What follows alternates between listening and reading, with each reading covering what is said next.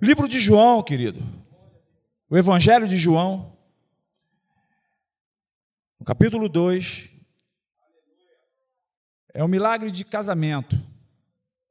Mas nós estamos no culto de família, amém? Quem aqui é pai? Quem aqui é esposa? Quem aqui é filho? Quem aqui é filha? Quem aqui é irmão? Então você está inserido nesse contexto nosso aqui. Isso aqui não é um culto de casais. Isso aqui é um culto para toda a família. É um culto dirigido pelo Ministério de Casais, mas é um culto para a igreja, para a família. Se você é um desses que eu falei, você está nesse contexto de família. E aqui dos sete milagres que abordam o livro de João, esse foi o primeiro milagre. João fala que Jesus fez vários milagres, mas esse foi o primeiro milagre, que nem Jesus esperava. Mas diz assim, no capítulo 2 do Evangelho de João, versículo 1. No terceiro dia houve um casamento em Caná da Galiléia. A mãe de Jesus estava ali. Grave isso. Jesus e seus discípulos também foram convidados. Também grave isso. Tendo acabado o vinho, a mãe de Jesus lhe disse: Eles não têm mais vinho. Jesus lhe disse: Mulher, em que essa tua preocupação tem a ver comigo? Ainda não é chegada a minha hora. Sua mãe disse aos serviçais: Seja o que for que ele vos disser, fazei. Até aí. Senhor, muito obrigado pela tua palavra que é viva e eficaz. O Senhor já tem falado conosco durante esse dia. Muito obrigado por nós termos a oportunidade de ouvir mais um pouco da tua voz. Que o Senhor possa me abençoar e abençoar os meus irmãos, que eles possam ter paciência comigo, em nome de Jesus. Amém? Irmãos, como eu disse, esse foi o primeiro milagre que é relatado aqui no livro de João, dentre os sete milagres que esse livro contém. É seis, outros dizem que são sete, mas eu creio que seja sete. Eu queria fazer algumas perguntas primeiro. Não é um título, são perguntas. Por que acabou o vinho? Por que será? Eu venho fazendo essa pergunta há muito tempo lá na igreja. Eu chamo um irmão, por que, que acabou o vinho da festa? Aí, irmão, aí todo mundo, ah, porque Jesus estava lá. Eu falei assim, isso todo mundo sabe. Eu quero que você me diga o que ninguém sabe. Porque eu também sei que Jesus estava lá. Porque a Bíblia diz isso. Quero que você me diga o que a Bíblia não diz. É difícil? O que, que vocês acham? O que fazer quando acaba o vinho? que eu devo fazer quando o vinho acaba? O que será que deu errado nesse casamento para que o vinho acabasse? O casamento, queridos, naquela época dos judeus, durava no mínimo sete dias. Um casamento, para durar no mínimo sete dias, tem que ter uma boa quantidade de vinho. E o vinho simbolizava, simboliza, simbolizava naquela época mais alegria. E era uma vergonha tremenda para o noivo acabar o vinho. Era vergonhoso. A festa do judeu, do casamento, naquela época, era de porta aberta. A cidade toda era convidada. Então o noivo sabia disso. O noivo não era um cara duro, era. Ele tinha lá um mestre-sala, que levando para os nossos tempos hoje, é um mestre de cerimônia. É um homem que cuidava de toda a organização da festa. Ele tinha serviçais, amém? E o que, que ele tinha mais? Seis talhas de purificação. Essas talhas estavam cheias d'água. Uma festa que tinha seis talhas que mede mais ou menos entre 80 e 120 litros de água, vezes 6, dá quanto, meu matemático? 700 e pouco, né? para as pessoas se purificar. Olha quanta gente devia estar naquela festa. E diz a, dizem os historiadores que a festa do casamento era aberta a porta, o um portão, vinham os convidados e a pessoa estava passando na porta, via a festa. Quem aqui já penetrou alguma festa? Eu penetrava muito, irmãos. Eu penetrava, depois ainda arrumava confusão na festa. Isso é outra história mais para frente. E tinha lá os penetras, mas só o que, que acontece? Se você não fosse convidado, você ficava encostado na parede. Aqueles que não eram convidados ficavam encostados nas parede, na parede. Então todo mundo que estava na parede sabia que era penetra. Só que não era penetra. Penetra eu estou falando porque era aberta para todo mundo. Então o noivo ele tinha que se preparar. Ele dava um dote. Ele não era um homem sem dinheiro. Por isso que quando eu li isso de novo, porque isso aqui é normal num casamento, nos encontros, né, a gente ouve muito. Mas eu fiquei, por que, que acabou o vinho? Será que deu errado?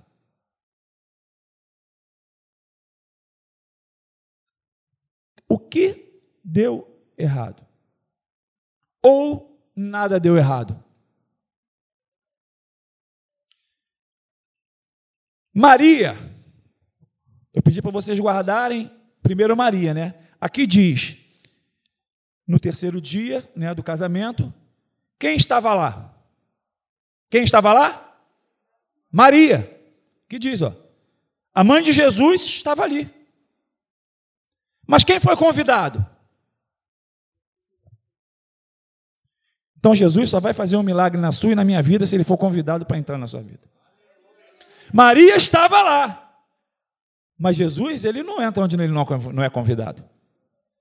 Jesus ele não vai. Se você ele é, ele é extremamente educado. Você que levantou a mão e que pintou de penetra, igual a mim. Jesus ele não penetra, ele não arromba a porta. Se você convidar, eis que estou à porta e bato. Ele vai estar sempre batendo. Maria estava lá, diz a Bíblia, diz João. Ela estava na festa. Mas Jesus e os seus discípulos foram convidados. Algum motivo tinha para que ele convidasse Jesus e os seus discípulos. O número 6, haviam seis talhas. O número 6 na Bíblia significa número do homem, da força. Então eu tirei algumas coisas aqui que eu fiz uma, uma comparação. As talhas eram de pedra. Amém? O livro da lei era de quê? Aqui começa uma transição do velho para o novo. O primeiro milagre de Jesus começa uma transição da pedra para o vinho. As talhas eram de pedra, as tábuas da lei eram de pedra. Dentro das talhas era de costume ter água. A água serve para purificar, amém? Nós, quando a gente se batiza, a gente é imergido dentro da água. Mas o que nos purifica? É o sangue, o vinho. Jesus, ele faz uma transição do Velho Testamento para o Novo Testamento, que é o batismo, e para a sua morte na cruz morte de dores, o sangue derramado, a promessa. Então, querido, esse casamento, essa falta de vinho, ela foi proposital. Ninguém furou a talha, ninguém, porque ele poderia ter chamado o mestre Sala e falado: ó, traz os odres. Não podia? O odre é feito de quê? De barro. Ele poderia ter falado: ó, traz os odres, que eu vou enchê-lo. Não, ele pediu para trazer as talhas. E aqui diz que Maria fala para os serviçais. Primeiro, Jesus diz para ela: O que tenho eu contigo, mulher? Parece uma palavra dura. De um filho para uma mãe. Não é? Se a sua mãe vier falar contigo, você vai falar para ela: O que tenho eu contigo, mulher? Mas ali, Jesus, Maria, já tinha certeza do chamado do seu filho, porque o anjo tinha falado com ela. Maria sabia muito bem quem era Jesus. E Maria fala para, o mestre Sala e para os serviçais: Fazei tudo o que ele vos disser. Esse é o segredo da nossa vitória. O segredo da minha vitória e da tua vitória é fazer tudo o que Jesus diz aqui. Fazei tudo o que ele vos disser, que lhe irá bem, que me irá bem. E ele pede para que eles encham as talhas d'água. Então, olha como é que já começa uma relação de confiança. Porque Jesus ainda, muitas, muitos ali não conheciam Jesus. E ele chega e fala: ó, mandou, porque para você encher 700 e tantos, 720, 720 litros d'água, não é de uma hora para outra. Então, tinha muita gente trabalhando naquela festa. Não eram poucos os serventes. E eles fizeram aquilo que Jesus disse para ser feito. O milagre só pode acontecer se a gente fizer aquilo que Jesus diz para a gente fazer. Você quer ser abençoado, você quer ser bênção, você quer receber vitória, faz tudo aquilo que Jesus diz para você fazer. A igreja só vai ter vitória nessa terra quando ela fizer aquilo que Jesus diz que é para fazer. Ide e pregai o evangelho a toda criatura. E, e a, a água, ela purificava, mas o melhor vinha depois. O vinho porque naquela época também era de costume servir o melhor vinho primeiro.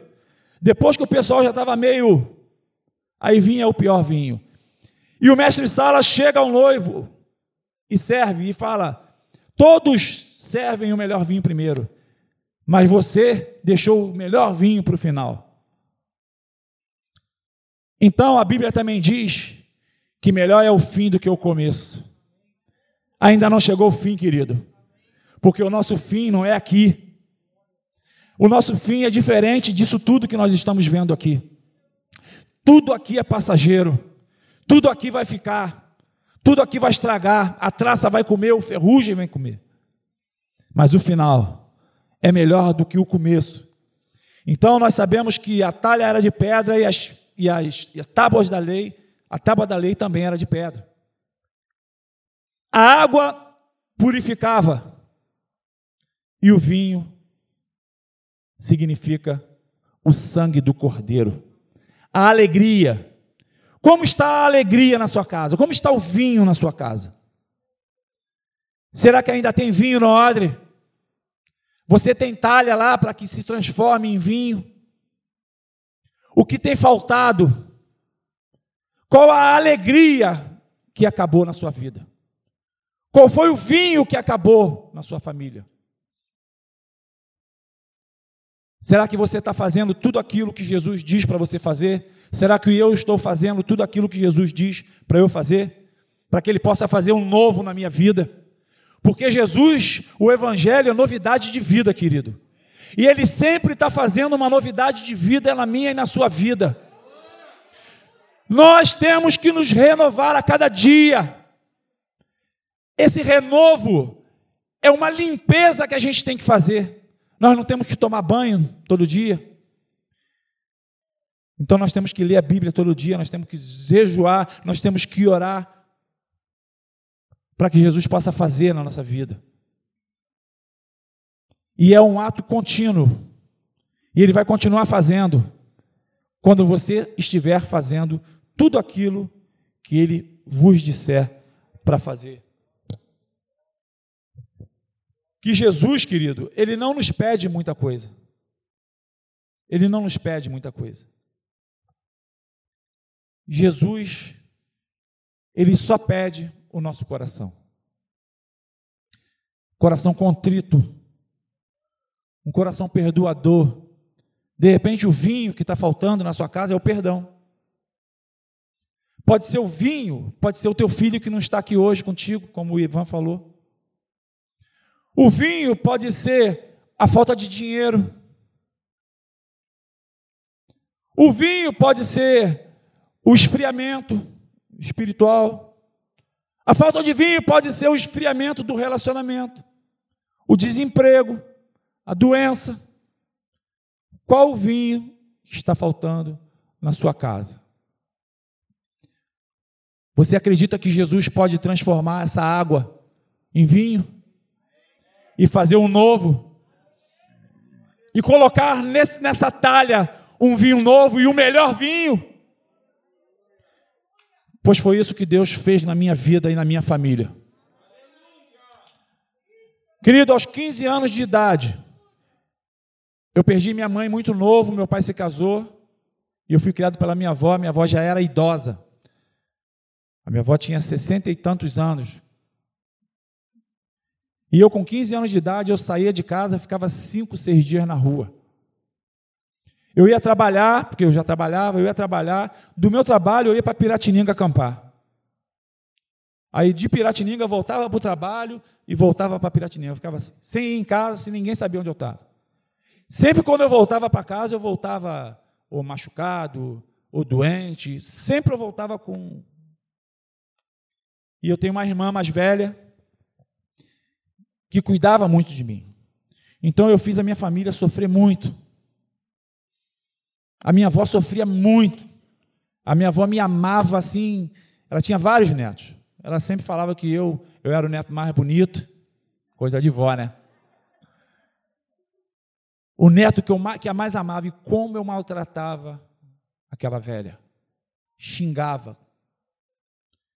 E eu saí, irmãos, eu fui uma vez para Ilha Grande com uma mochila acampar.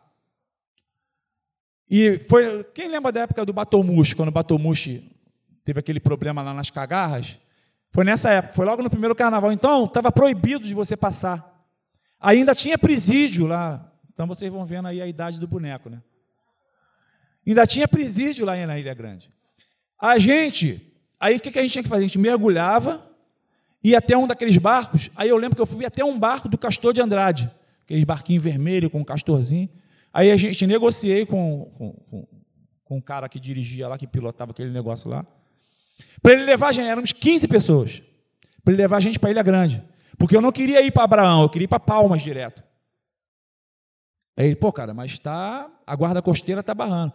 Vocês vão pagar, mas corre o risco da gente ser barrado e vocês vão perder o dinheiro. Eu falei assim, no tempo, e eu já estava, irmão, por conta. A gente estava por conta da toa, podia ser umas 11 horas da manhã, eu tinha saído de casa na quinta-feira. Eu falei, não, eu tinha, eu tinha um cabelo aqui, irmão, todo enrolado, cheio de parafina, uma coisa assim, na época era linda, mas agora, se você vê a foto. E ele falou assim: então vamos embora. Eu fui embora, aí o que, que ele falou assim: ó, vocês vão pegar a mochila e vão botar aqui embaixo. Aí eu sempre, sempre tem aquele mais afoito, sabe, Pedro? Que sempre queria tomar a frente de tudo. Eu peguei a minha mochila e joguei num, num buraquinho que tinha lá e plá, joguei. A gente conseguiu passar. Chegando em Palmas, ele falou assim: ó, o barco não consegue chegar na praia. Vocês vai, vão ter que descer aqui, pular dentro d'água e ir até. Quando eu fui pegar a mochila, irmãos, eu joguei a mochila, ela caiu dentro do reservatório de óleo. Aí o cara falou assim: meu irmão, perdeu a tua mochila, perdeu a tua roupa. Eu falei: não tem problema tem problema. Eu fiquei na Ilha Grande seis dias com a mesma roupa. Não tem problema, isso aqui não se perdeu, os sacos de bebida, aqueles sacos de. E fiquei seis dias na Ilha Grande com a mesma muda de roupa. E era uma festa. O diabo, ele brincava comigo. Eu era marionete na mão do diabo. Ele fazia festa. E eu achava aquilo bacana. A gente sempre acha, né? E a gente sempre tem incentivadores pessoas que aplaudem, que gostam, né? E eu voltei para casa e cheguei em casa sujo, fedendo. Você imagina, irmão? A gente chegou lá, aí a gente, quando chegou, já era noite. Então não deu tempo de a gente chamar a barraca. Aí tinha um lago. Aí eu fui na frente e falei assim: ó, tem um lago ali, vou tomar banho. No outro dia, quando eu acordei, que eu fui ver o lago, irmão, o lago era podre. Eu achava que eu estava lá, beleza. Eu falei assim, aí deram um sabão, eu falei assim, mas não faz, não faz espuma essa água, não faz espuma. água salobra, aquela água. Era assim a minha vida, irmãos. E o tempo foi passando, o tempo foi passando. E eu conheci a Rejane. A Rejane já tinha uma, uma filhinha de quatro anos. Isso já passou bastante tempo. Ela tinha uma filha de quatro anos. E a gente se conheceu e eu comecei a namorar a Rejane, mas engraçado que a minha primeira paixão não foi a Rejane, foi a filha dela. E eu comecei a namorar a Regina, a gente começou a sair, começou a sair. E a gente começou a ter um, um laço, mas e eu tinha um dinheiro guardado que eu ia comprar um carro na época. E já tinha uma casa que eu ia, tinha começado, aí eu falei para ela assim: ó, você não tem um dinheiro, que, que você quer? Que eu compre um carro ou que eu termine a, casa para a gente morar? Ela termina a casa, que a gente termine a casa. Aí a gente começou a batalhar, batalhar, batalhar, batalhar. Isso já tem 25 anos, irmãos. E a gente começou a construir ali uma vida junto.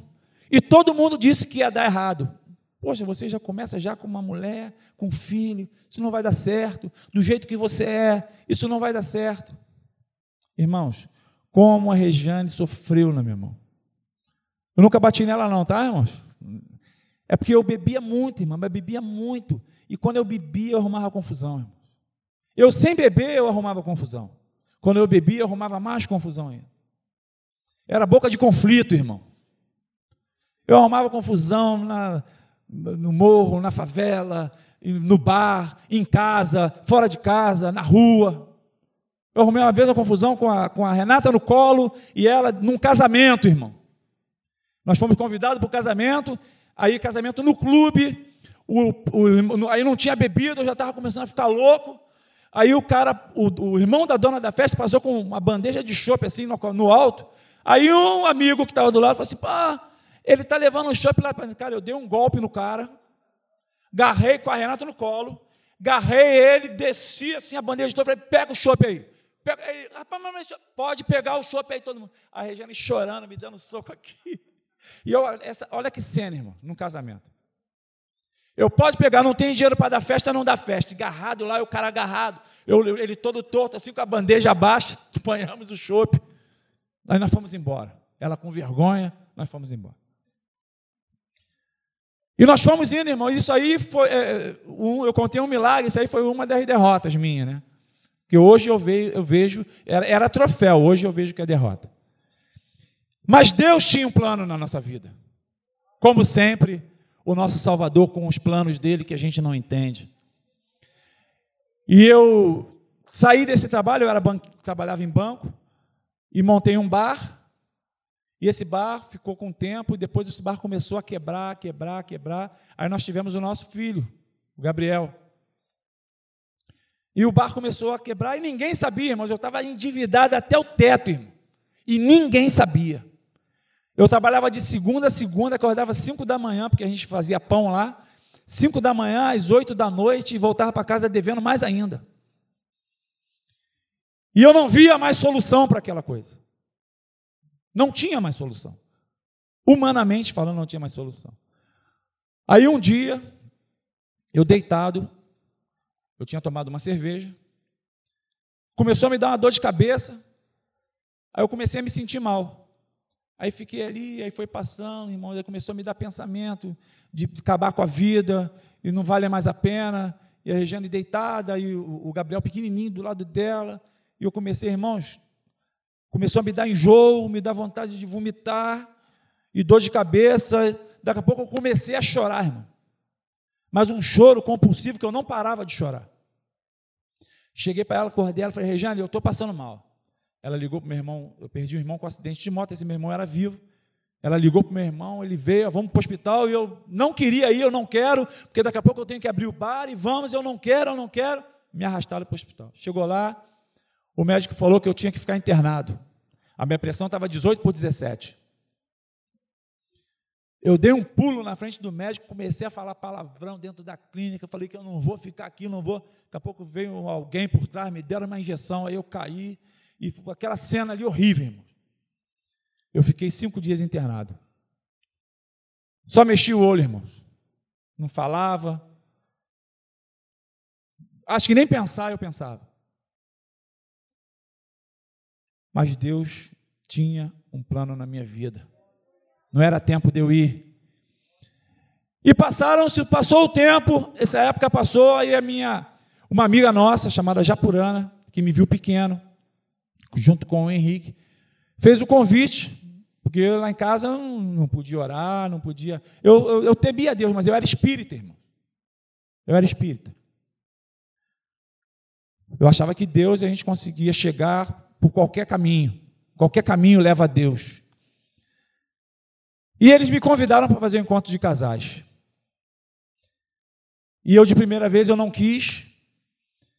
Aí, no outro encontro, faltando umas duas semanas, um casal desistiu. A minha irmã falou assim: Ó, vai ter um encontro de casal, de casal e você vai. Eu falei assim: então pode botar meu nome que a gente vai.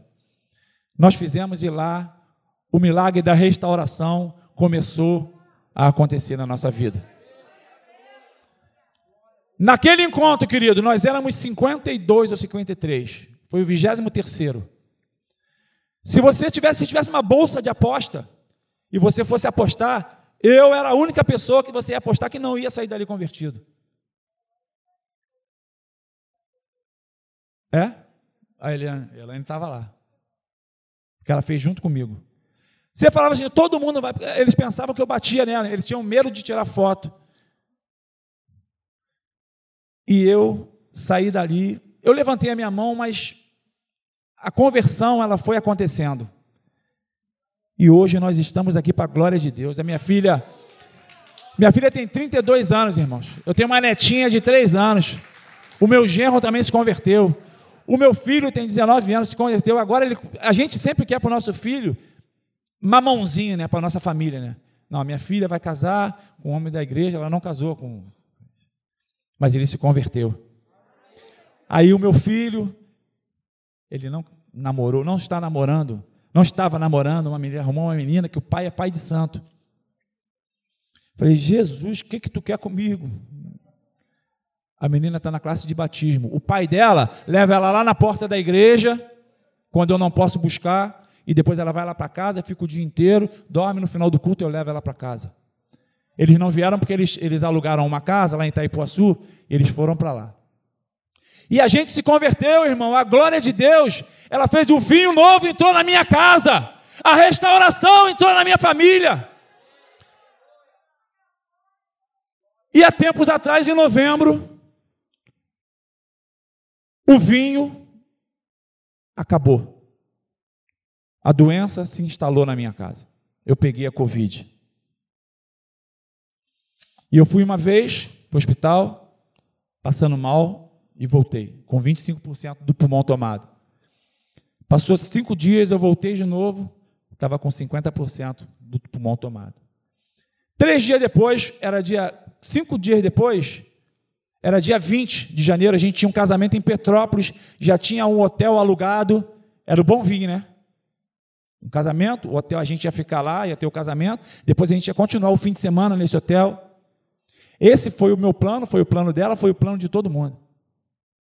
Mas não era o plano de Deus para a minha vida. E eu voltei, eu saí de casa. O Miro, que também teve convite, que ficou internado 55 dias, 55?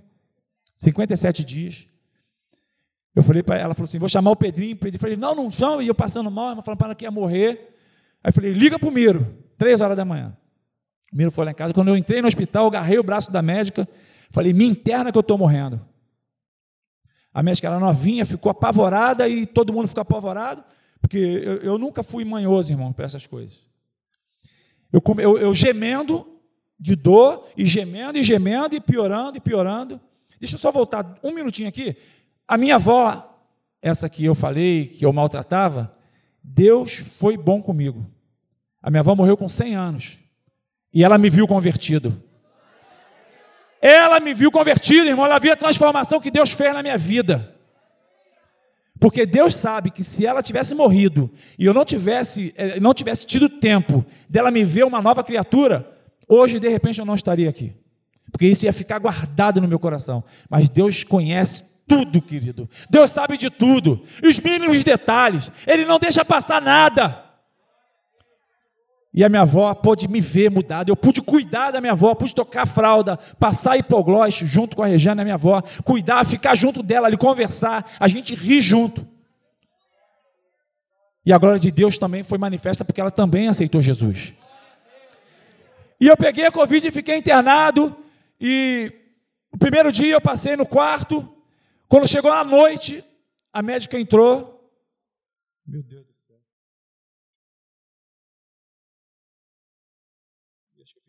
Aqui ainda. A médica entrou e falou assim: ó, a gente vai ter que descer contigo para UTI, porque o respirador aqui do quarto não está dando mais vazão para você. Aí eu falei, mas como é que é isso negócio de... Aí eu comecei, irmãos, a ficar nervoso. A minha pressão começou a igual os anjos de Deus que a gente cantou aqui, a pressão ficou igualzinho. Subi e desci, ela falou assim, ó, você tem que ficar calmo. Eu falei, como é que eu vou ficar calmo? Eu, há uma semana atrás, eu estava para aí, comecei a desandar a falar, irmão. Há uma semana atrás, eu estava programando para ir para um casamento. Agora você me diz que eu vou para o CTI, para a UTI. Eu não estou preparado para ir para a UTI. Ela, Marcelo, pelo amor de Deus, fica calmo. E aí chamou mais um médico lá e veio, começaram a conversar. E daqui a pouco ligou para o maqueiro. O maqueiro veio com aquele negócio de botar aqui no rosto, com uma bomba de, de oxigênio aqui, de, descendo, irmãos. Parecia filme. Eu deitado, só via a luzinha passando assim, ó. Falando, Jesus, acho que eu estou indo para o céu. E correndo e correndo, entraram no elevador e tudo com pressa. Entramos lá no UTI, uma nova ala que eles abriram, e eu fiquei naquela UTI, no respirador de alta pressão, por 11 dias. E quando eu cheguei na UTI, que eles começaram a me, me furar, a botar máquina, irmãos, eu surtei. Eu comecei a arrancar tudo, dei um, aquele negócio que pendura, aquele, eu dei um bico naquilo, que o bagulho foi longe, e foi um, aí vai ter que entubar, eu falei, pode me entubar, pode me entubar, que eu não quero mais ver nada, pode me entubar, e falando, pode me entubar, a médica apavorada, não sabia o que fazer, eu falei assim, então me dá um negócio para eu dormir, ela veio com o Rivotril, e começou a querer pingar na minha boca aquele negócio, ela não conseguia acertar, irmão, minha cara ficou cheia de Rivotril, Aí o médico botou lá no soro lá um negócio, eu fui, comecei, comecei, comecei, comecei e puf. Aí no outro dia à noite, eu acordei, já acordei mais calmo, porque o remédio, continuaram a botar remédio. Irmãos, eu passei 11 dias naquele UTI, sem falar com ninguém, só com as enfermeiras. Mas Deus é um Deus de milagre. Deus é um Deus que Ele nos acompanha em todos os momentos da nossa vida, querido. Tem mais coisa, querido, mas o tempo ele é cruel. E a gente tem que respeitar.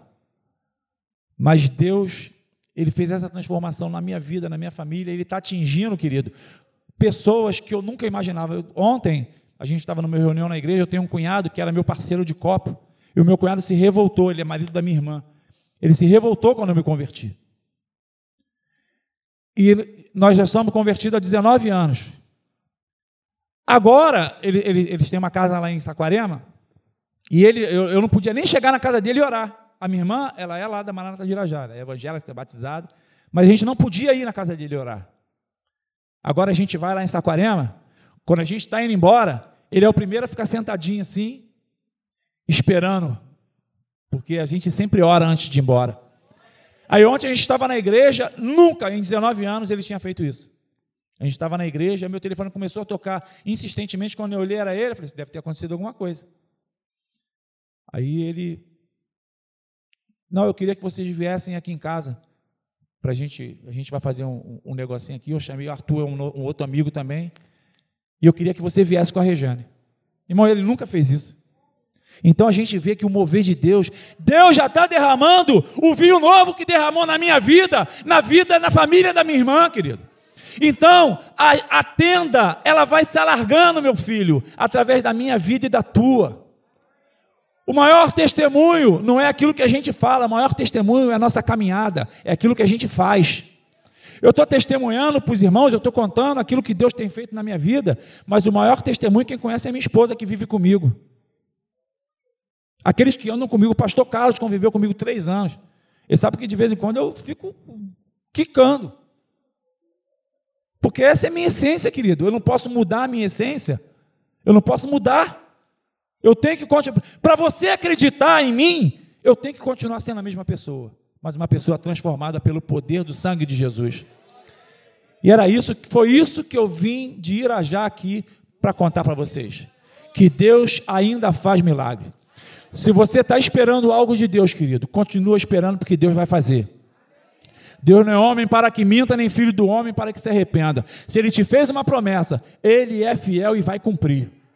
Mas é no tempo, no tempo dele, amém? Que Deus possa abençoar a nossa vida e possa continuar nos conduzindo para mais perto dele.